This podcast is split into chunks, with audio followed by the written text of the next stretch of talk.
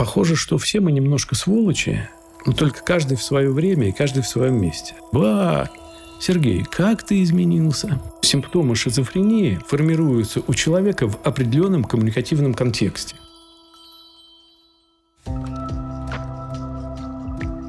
Добрый день. Это подкаст Самарского университета о психологии. Здесь мы говорим о том, как устроен нематериальный мир, мы сами и наше окружение, наши мысли, стратегии, установки, которые составляют наше мышление и одновременно его же ограничивают.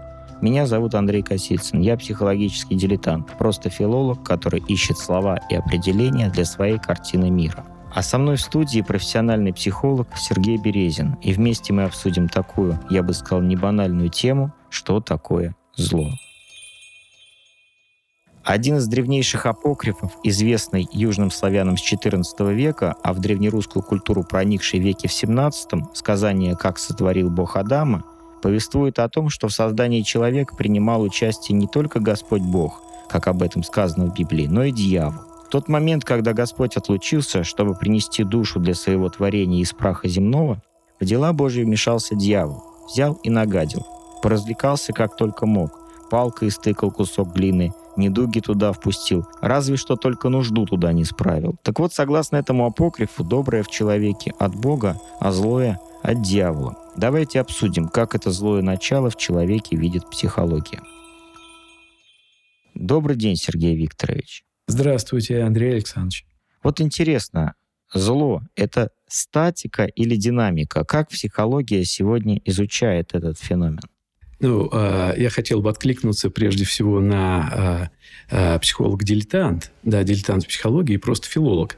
Вот просто филолог – это замечательно, потому что литература, которую вы изучаете, и филология точно так же исследуют человеческую душу и человеческую психику, но своими средствами. И нужно сказать, что в русской литературе, ну, как мне кажется, особенно в классической, достижения в исследовании человеческой души, они не менее значительные, чем в научной психологии.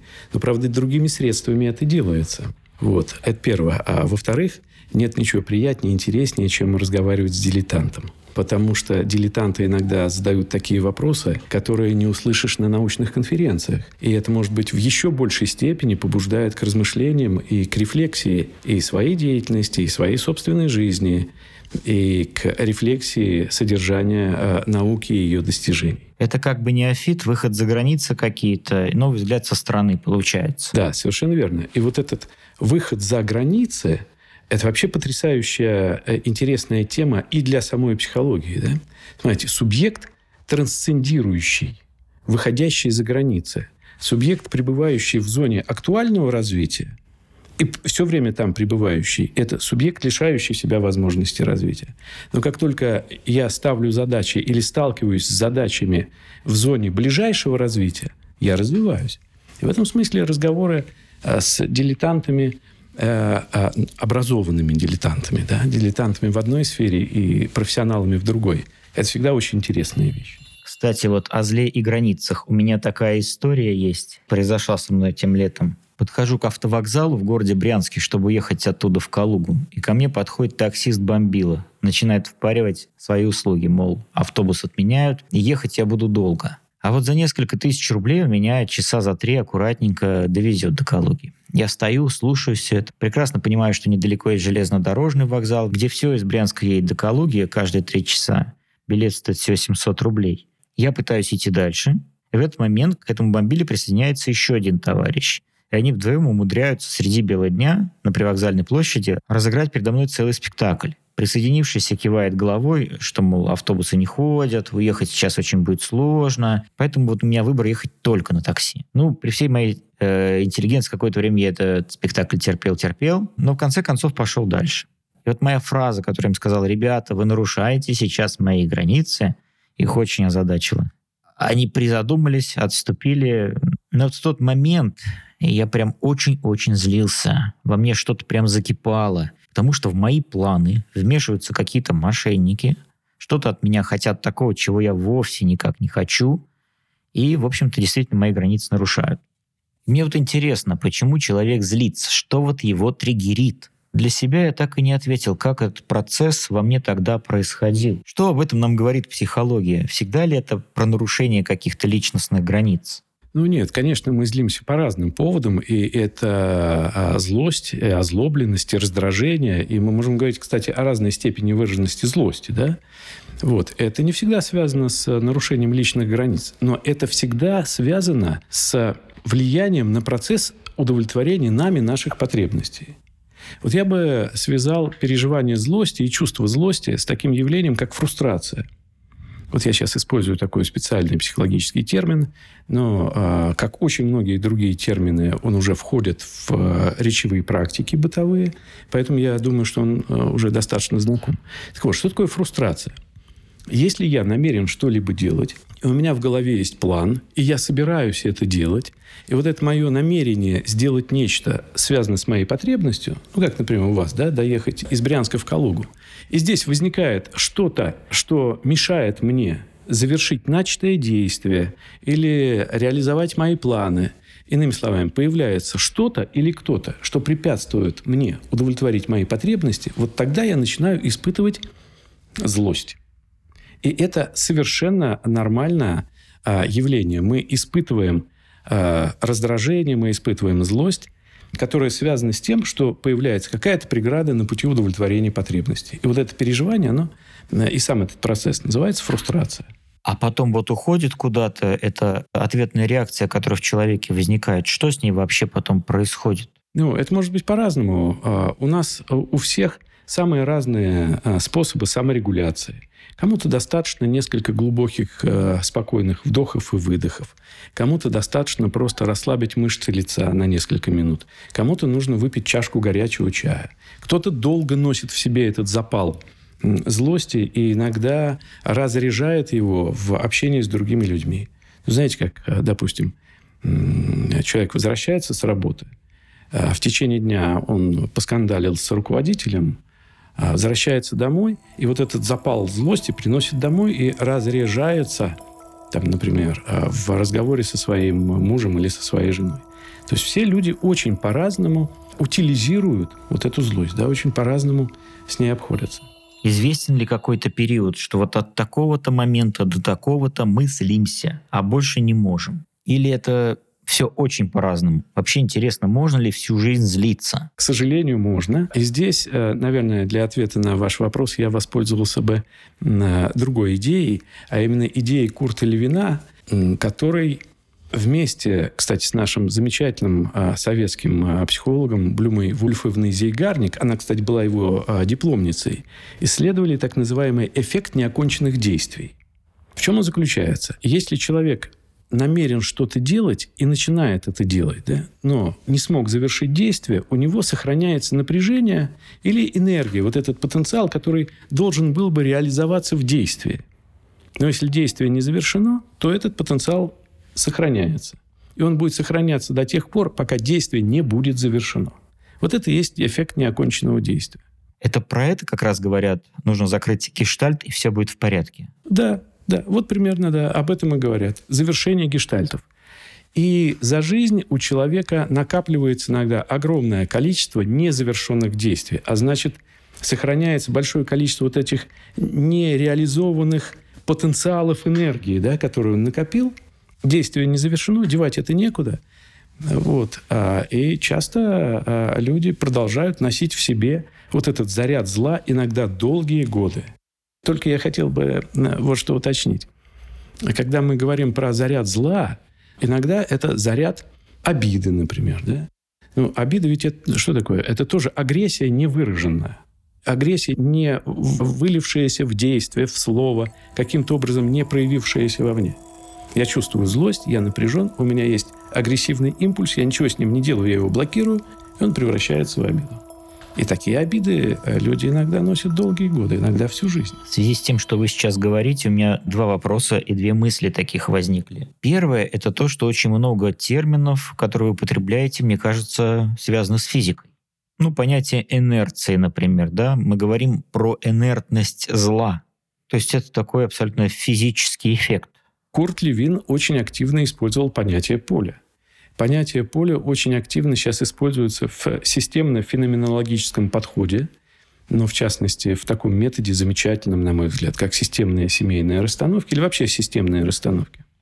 Вот. Конечно, многие психические процессы обладают определенной инертностью, и э, многие э, психические процессы, конечно, не прямая аналогия, но вполне допустимая могут быть проиллюстрированы через э, физические процессы. Поэтому иногда я использую термины, близкие к физике. А второй момент, вы вот говорите про зло и обиду, и у меня возникает ассоциация с цепной реакцией. И в связи с этим возникает вопрос, а запускает ли вот этот момент злости состояние обиды как цепную реакцию? Вообще злость и обида — это связанные вещи? Или они возникают друг от друга отдельно, параллельно? Это может быть и так, и так. Если человек разозлился на другого человека, и эта злость выражена, желательно конвенционально, мы можем выражать наши эмоции, мы можем выражать наш аффект. И мы можем это делать конвенционально, то есть в соответствии с сложившимися в культуре правилами и нормами выражения эмоций. Человек с плохой саморегуляцией может начать крушить, бить э, э, все вокруг себя, обзывать и так далее. И человек с хорошей саморегуляцией может сказать, месье, вы заткашен. Э, ему этого будет достаточно. Да? И выраженная злость, вот этот заряд этой эмоции, исчезает. Вот. Но этот заряд может и сохраняться. И тогда невыраженная злость, невыраженная агрессия – может э, привести к возникновению очень такого ну, существенного чувства обиды. И тогда человек будет с этой обидой жить, разговаривать с другими людьми и так далее. Но интересно, а, что а, если у меня обида на вас, я буду невольно вести себя так, чтобы вы почувствовали себя виноватым. И тогда, смотрите, появляется такая очень, ну, гораздо более сложная комбинация. Злость, обида, да, чувство вины. И часто мы наблюдаем такие парные явления. Да? Если возникает чувство обиды, то значит, я как бы рассчитываю на то, что у человека, на которого я обижаюсь, должно возникнуть чувство вины. И оно часто возникает. Такие пары тоже существуют. Иногда это супружеские пары. Но это манипуляция. Один с чувством вины, другой с чувством обиды. И наоборот. Но это же ведь непродуктивно, да? Конечно, непродуктивно, да. Но нет ничего а, тоскливее, э, чем смотреть на а, пару, где периодически а, люди в паре, в диаде, да, обмениваются вот этими импульсами. Вина, обида, обида, вина. Здесь нет близости, здесь нет искренности. Вот у меня такая история тоже всплыла сейчас в голове про художника Айвазовского. Ведь говорят, что он все время злился на свою первую жену Юлию Грефс и даже бил ее, о чем она потом писала царю. А вот для Анны Саркисовой Бурназян он был очень верным, преданным мужем. Кажется, даже вот она как бы усмирила эту злую стихию в Иване Константиновиче. Вот какова здесь психология отношений? Юлия, как известно, была безродная англичанка, зарабатывала на кусок хлеба сама, а Саркисова Бурназян была из знатного армянского рода. Может быть, вот в этом причина. Айвазовский же тоже был армянских кровей, а Ванесса Ивазян, его настоящее имя и фамилия. Может быть, какой-то семейный родовой миф э, в случае со второй супругой стал работать исчезла какая-то фольклорная такая позиция свой-чужой. И тогда вот у меня вопрос, э, если у человека два брака, и он совершенно по-разному ведет себя по отношению к партнерам в каждом из них, как это вообще можно интерпретировать? Потому что такое ощущение складывается, что само поле взаимодействия людей создает вот эту энергию обиды, мстительность, может быть, какую-то вызывает. То есть не от самого человека все зависит, а именно вот от процесса его взаимодействия с другим. Да, а, ну, вы смотрите, здесь нет а, какого-то одного ответа на ваш вопрос, потому что а, мы очень сложно устроенные существа. Ну, правда. Я знаю два только объекта, которые сравнимы по сложности устройства. Один – это человек с его психикой, а второй – это Вселенная. Вот два вполне соотносимых по сложности объекта. Поэтому а, почему, например, в одном браке человек ведет себя агрессивно, зло, а, нападает на своего партнера, ведет себя агрессивно по отношению к нему, побивает его, унижает его, а в другом браке этого не происходит, эти случаи всегда нужно исследовать индивидуально. нет двух похожих людей и нет двух похожих семей. В разных семьях правила различны совершенно. Но э, мы можем делать некоторые предположения. Ну, например, ведь что такое э, злость на партнера? Это означает, что какие-то значимые для человека потребности этот партнер не то чтобы не удовлетворяет, а блокирует их, да? не дает ему возможности удовлетворить. Возможно, это потребность в признании, в принятии, в любви, в уважении. Возможно, потребность в разделенности. И тогда у человека, чьи потребности вот эти значимые, эмоциональные не удовлетворяются, тогда у него появляется злость, раздражение, гнев, иногда отчаяние, которые могут прорываться вот в такое агрессивное поведение. В другом браке этого не, может не быть, потому что партнер оказывается другим. И тогда мы точно приходим к тому, о чем вы только что сказали. Отношения в паре зависят не только от личностных особенностей, но прежде всего от особенностей взаимодействия. И вот это очень важная вещь. Каждый сам по себе член пары может быть очень милым человеком. Но когда два человека встречаются вместе, возникает третье явление, которое называется взаимодействие между ними. И вот этот процесс взаимодействия между людьми в паре носит циркулярный характер. Что это значит? Это значит, поведение одного порождает реакцию другого, реакция тут же становится причиной поведения и так далее. И а, психологи, которые работают с семьями, ну вот с парами, например, с брачными, или с супружескими парами, или с партнерскими парами, ну как угодно, с парами, давно заметили, что между людьми в паре существует как бы два процесса. Один называется негативный эмоциональный цикл – который ведет к ссорам, конфликтам, э, дракам, побоям, к разрушению отношений и так далее. А второй называется позитивный эмоциональный цикл. Это когда люди какое-то время живут не просто мирно, а душа в душу им нравится.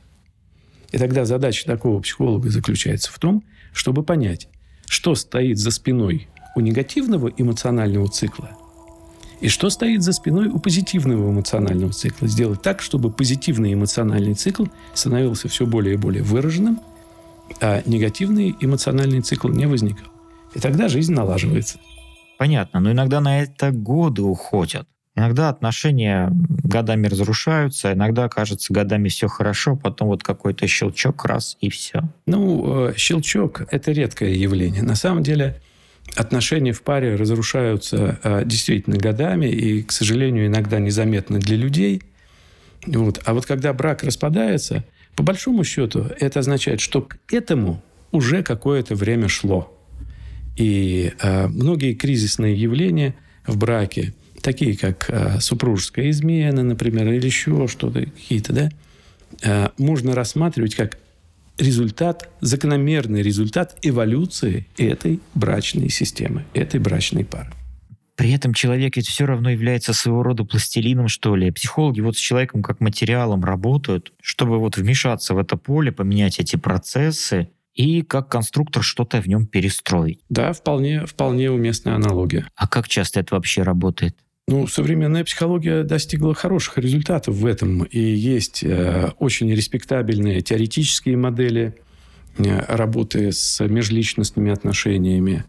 И самое главное, есть хорошая практика по э, изменению отношений в паре. Это так называется терапия брака. Но есть такое расхожее мнение и даже убеждение, что люди не меняются. Об этом часто говорят. Человека поменять нельзя. Да нет, люди меняются меняются с возрастом и меняются под влиянием разных событий и так далее. Помните, а, у Юрия Олеши есть замечательное произведение, пожалуй, одно из самых моих любимых «Ни дня без строчки».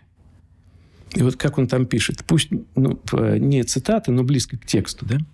Пусть не думает человек, что произведение это состоит из отдельных фрагментов. Нет. В нем есть сюжет. И сюжет не помню, как он говорит, потрясающий или э, такой чудесный. Человек жил, жил и дожил. Вот этот сюжет. Но мог бы и не дожить. В общем, Юрий Олеша «Ни дня без строчки». И вот там тоже у него есть такой фрагмент. Он говорит, всю свою сердцевину жизни я менялся. Но менялся незаметно. И вот я, старик, лежу на диване с тем же чувством, с каким лежал на нем, когда я был маленьким, когда я был юношей. Я подхожу к зеркалу и вижу старика. Говорит, кто ты? Ты – это я. Я плачу, а тот в зеркале смеется. Конечно, мы меняемся, но мы меняемся незаметно для себя самих. Я каждый день смотрю на себя в зеркало и не замечаю малейших изменений. А человек, который видел меня пять лет назад, встречает меня и говорит, «Ба, Сергей, как ты изменился?»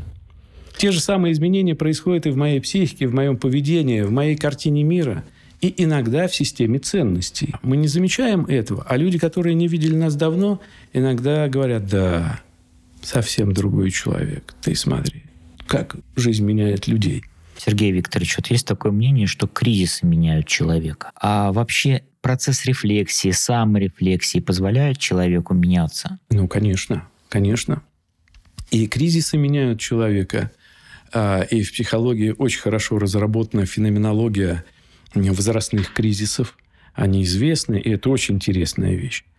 А, человека меняют кризисы в отношениях и так далее.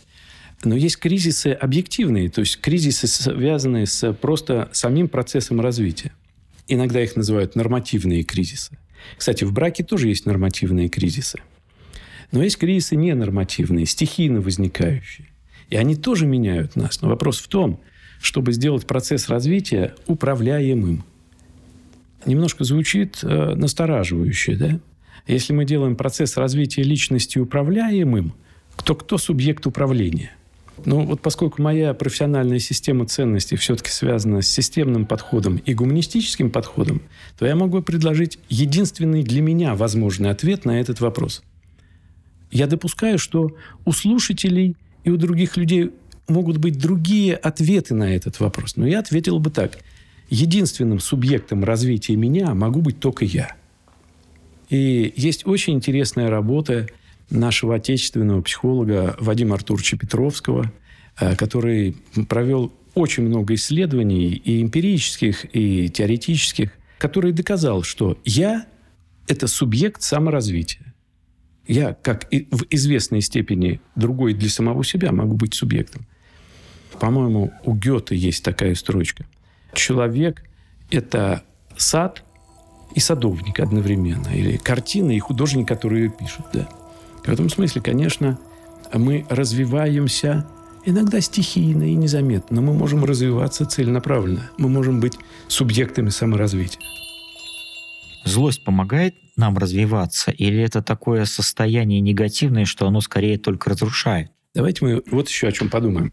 Все-таки злость и зло – это скорее категория нравственная. Вот если вы возьмете современный словарь психологических терминов, вы не найдете там статью, посвященную этому концепту – зло. Там его просто нет. А там есть агрессия, э, реакция на фрустрацию, там а, много чего есть, но нет этой категории – зло. Поэтому, когда мы говорим про а, зло, смотрите, я все время ведь говорю про агрессию, да, про раздражение, про эмоции, про фрустрацию и так далее. А я немного смешиваю и про категорию другого рода говорю. Да, но это важно, да, потому что очень важно с этим разобраться. Вот зло может ли быть источником развития? Может, быть, может ли быть источником а, творчества? Но опять, моя на что направлена эта эмоция? Да, я могу злиться на свою беспомощность. И тогда я могу побуждать себя выходить из этой беспомощности. Да? Я могу побуждать себя искать средства преодоления этой беспомощности. Я могу злиться на а, ограниченность собственных возможностей. И тогда это может побуждать меня выходить за, выходить границы, за границы этих возможностей. В этом смысле да. Вот. А мы знаем, что очень многие произведения искусства, в них присутствует зло как деяние кого-то, да? И тогда присутствующее там зло может побуждать меня к размышлениям о сути этого зла и о сути жизни и человеческих отношений. Вот. И в этом смысле это может быть тем, что Мефистофель говорит о себе. Э, но опять, я не в силах процитировать, но близко к тексту могу передать.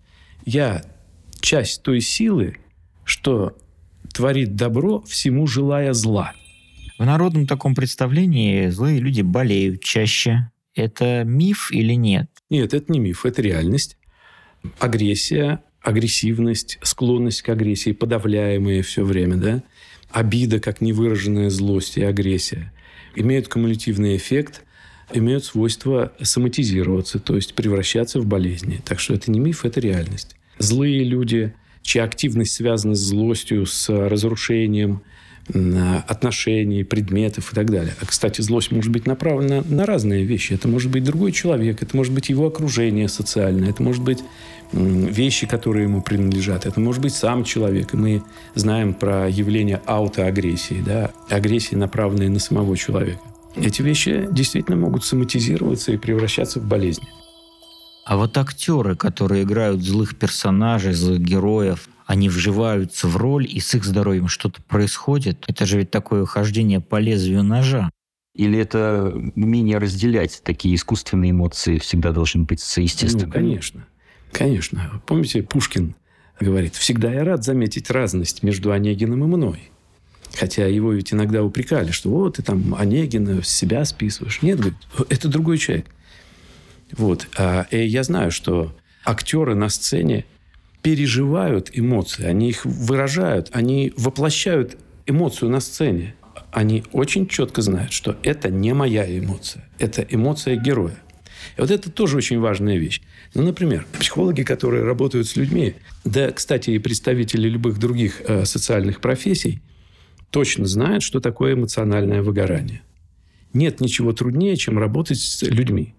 И сложность заключается в том, что часто, например, психолог или социальный работник или врач невольно вовлекается в эмоции своего собеседника, клиента, пациента и так далее. И это, кстати, не отменяет эмпатии. Эмпатии как способности к сопереживанию. Но будучи эмпатичным, я должен понимать, что это его жизнь, а не моя. У него своя жизнь, у меня своя. Это его эмоции. И я ему сочувствую. Я вижу, что он их переживает. Я понимаю его эмоции, но это его эмоции. Это не моя жизнь.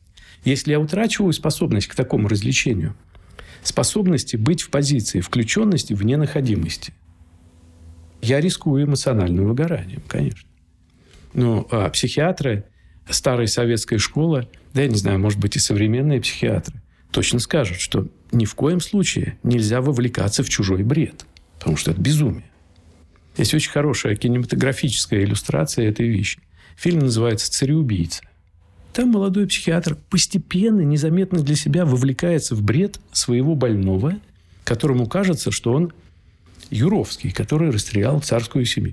И вот этот психиатр селится в гостинице напротив дома Ипатьевых, где произошла эта трагедия. И в ночь годовщины расстрела царской семьи умирает. Ну, вплоть до такой степени – и это не э, кинематографическая метафора. К сожалению, э, мы э, иногда наблюдаем реальные случаи настолько глубокого вовлечения. А вообще с актерами часто работают психотерапевты? Сегодня, читая интервью с актерами, очень часто видишь, как они проговариваются о своих походах к психотерапевту. Может быть, просто мода на психотерапию сегодня.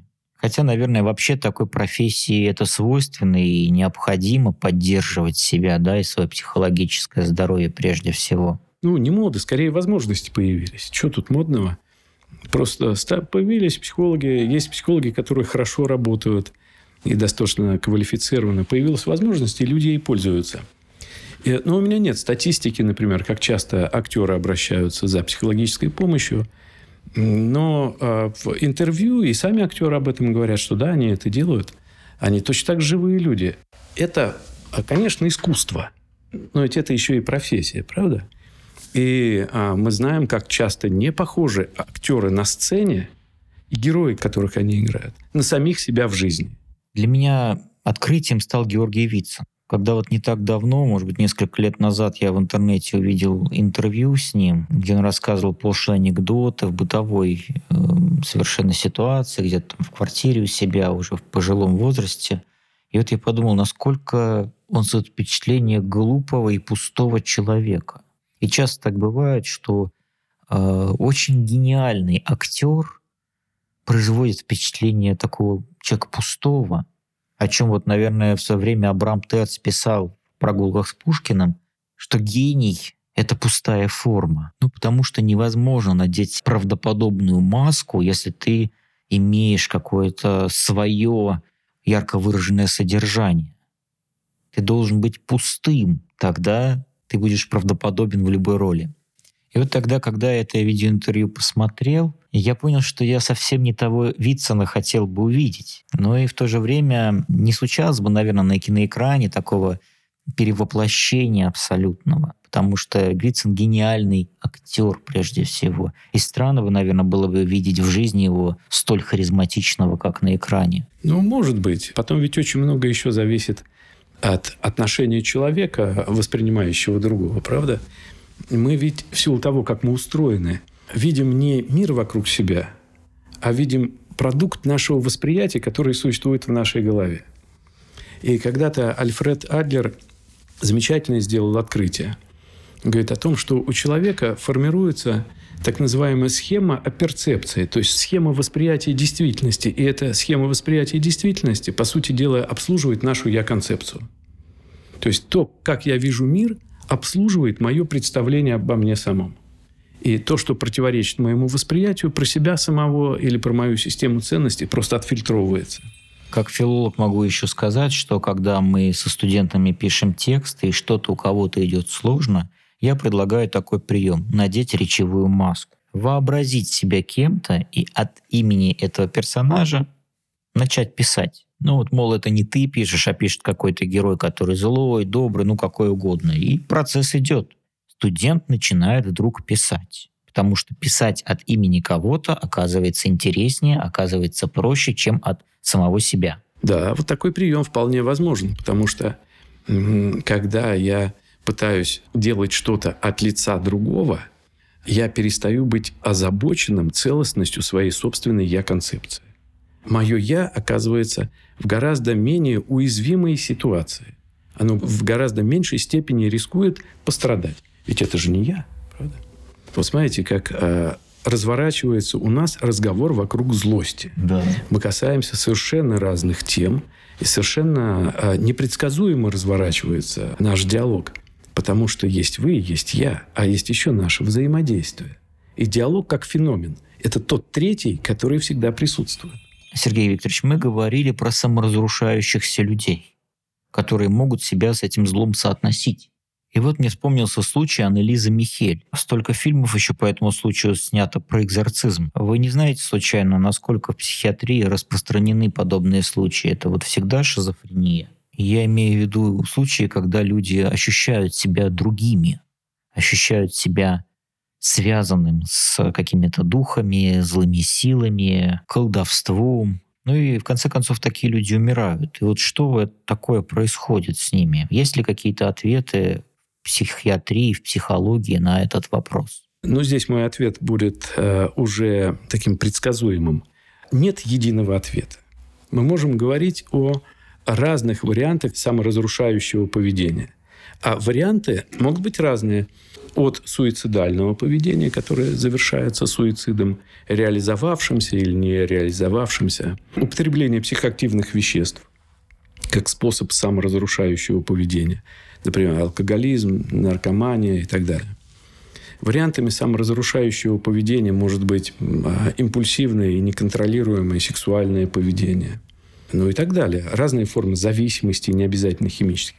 Все можно рассматривать как варианты саморазрушающего поведения. Но в случае с Анализой Михель все было связано с конкретной ситуацией внутри семьи. Ее семья навязала ей какие-то установки, ну и просто подавила девушку. Вот здесь получается, что создаются некие условия, в которых человек может поверить во что угодно, особенно если речь идет о ребенке с неокрепшей психикой, с неокрепшим сознанием. Да вот э, дело в том, что, как правило, такие условия создаются невольно. Я не думаю, что родители этой девушки мечтали вырастить из нее шизофреника, у которой будет потом э, диагностировано саморазрушающее поведение. Вот э, когда-то замечательный такой исследователь Грегори Бейтсон, он, кстати, не психолог, он э, специалист по коммуникации, информации и так далее, провел исследование, э, в результате которого появилась статья и даже цикл статей, в которых он описывает коммуникативную теорию шизофрении.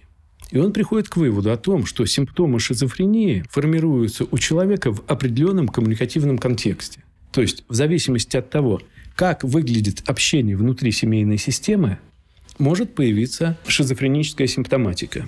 у кого-то из членов семьи, но, как правило, у детей.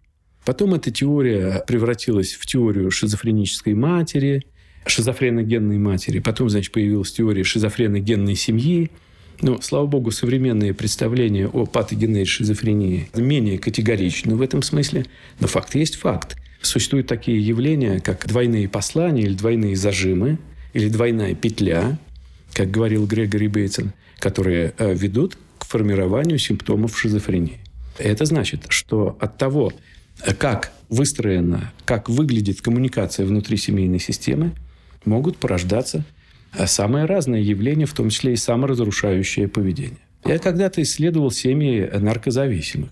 Я точно могу сказать, что внутри семейных систем создаются очень важные предпосылки, подталкивающие к э, наркоманиям, э, к формированию зависимости и к поддерживающие такое саморазрушающее поведение. А насколько это устойчивая система? Вот я как-то услышал такую фразу от Татьяны Никитичны Толстой, что мировоззрение наследуется. Ведь на самом деле же точно наследуются какие-то поведенческие стереотипы в роду от семьи к семье. И зависимости воспроизводятся, и характеры воспроизводятся, и вот злость, да, то есть говорят, что там они все злые, там Ивановы, Петровы, Сидоровы, э, как бы применяя это вот на семью, народ вообще, что они такие-то вот злые там они или добрые, вплоть до эмоциональной составляющей в семье, где эта эмоциональность наследуется и наследуется поколениями. Да, совершенно верно, так и есть. Очень многие паттерны, ну, то есть схемы, да, и способы внутрисемейного поведения действительно наследуются и передаются из поколения в поколение. Это действительно так. И механизмами такой трансляции, в частности, являются семейные мифы или то, что можно назвать семейная культура, то есть культура семейной системы. И очень многие явления, которые мы наблюдаем в семье, пришли из предыдущих поколений и будут транслироваться дальше. Так и есть. И есть разные механизмы трансляции. Их называют еще, смотрите как, трансгенерационная трансляция. То есть передача через поколение, в другие поколения. Вот. И если мы работаем с историей семьи, а я, например, когда консультирую людей или семьи, я очень часто предлагаю людям собрать как можно больше, более полную историю их семьи. Мы можем найти там ответы на вопросы о том, что происходит с человеком сейчас. Вот для того, чтобы понять, что происходит с конкретным человеком, иногда приходится смотреть вглубь истории его семьи там, на три, э, даже на четыре поколения. Это как метапроцесс и частный случай. Да. Интересно. А вот абсолютно злые люди бывают? Ну, вот маньяки, например, какие-нибудь. Э, мне вспоминаются случаи вроде Мэри Белл, например, англичанки, которая э, сама, будучи ребенком, стала серийным убийцей. Или Аркадий Нейланд, ленинградец. В 64-м его расстреляли в возрасте 15 лет. Или Чикатило, Уткин Анисян. Что вот это вообще за энергия, которая впоследствии конвертируется в такой кошмар и ужас? То ли это энергия, которая копилась и копилась в семье, или, может быть, наоборот, человек был настроен положительно, но столкнувшись с какой-то вот э, жесткой реальностью, внутри него резко все сломалось. И он начинает причинять обидчику какой-то колоссальный, колоссальнейший вред. О, знаете, похоже, что все мы немножко сволочи, но только каждый в свое время и каждый в своем месте. Вот. В случаях серийных убийц Здесь нужно сказать следующее. Вот психика у них функционирует исключительно нормально. Вот с точки зрения функционирования психических процессов, они нормальны. А вот личность у них исключительно больная. И тогда мы приходим с вами к развлечению двух вещей. Психика и личность. Психика индивида и личность индивида. Они, конечно, больные люди с точки зрения личности. Да? Здесь мы можем говорить о влиянии семьи и воспитания. Но мы точно так же не можем отрицать и каких-то биологических э, факторов, влияющих на такое поведение. Ну и, конечно, ни в коем случае нельзя отрицать того, что человек все-таки сам самоопределяется по поводу себя и своего поведения. В этих историях меня лично что поражает, что всегда ищут какие-то детские травмы. Но мне кажется, травма, она должна реализоваться во всем. А здесь часто речь идет о том, что в жизни это люди вполне себе не отличающиеся от других. Где-то они могли быть даже очень добрыми.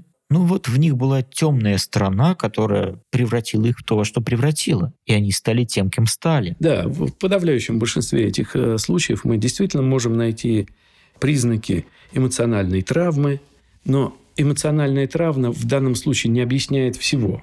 Да, травма есть, она может быть причиной, но искать единственную причину в данных случаях ну, просто наивно. Еще раз, мы очень сложные существа. Мы очень сложно устроены.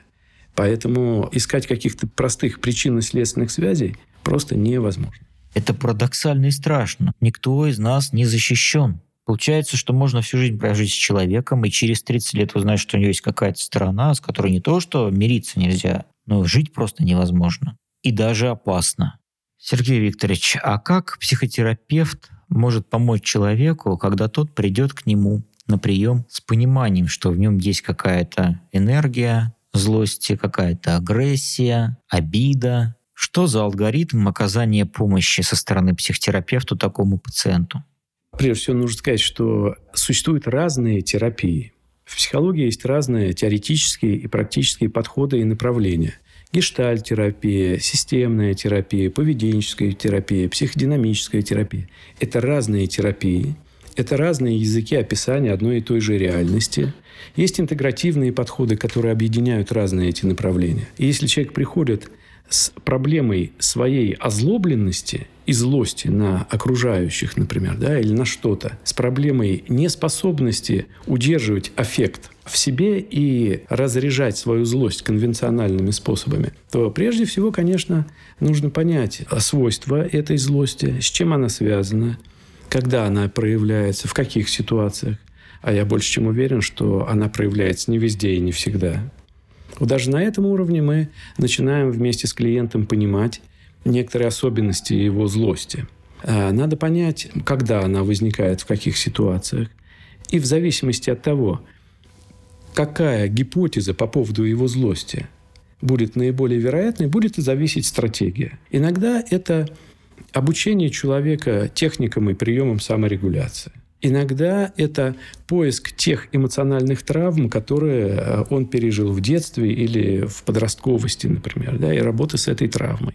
Иногда это работа с его тревожностью, потому что часто неуверенные в себе люди ведут себя как агрессивные. Ну, например, многие мужчины-абьюзеры – это просто очень неуверенные в себе люди. Очень многие ревнивцы, доводящие своих партнеров ну, до белого коленя своей ревностью – это люди очень часто просто неуверенные в себе. И тогда это работа с его неуверенностью. То есть в зависимости от того, что лежит в основе злости, вот таких агрессивно-злобных проявлений, и будет зависеть Здесь стратегия терапии. А здесь какая-то аптечка самопомощи, возможно? Что в первую очередь нужно сделать? Учиться техникам саморегуляции. То есть это навыки, которые возможно освоить? Безусловно. Это навыки, которую а, формируются а, так же, а, как и навык чтения, письма и любых других. Сначала он требует волевого контроля и волевых усилий, потом он просто автоматизируется. Мы можем очень многое для себя самих сделать. Спасибо вам большое за эту беседу. Пожалуйста.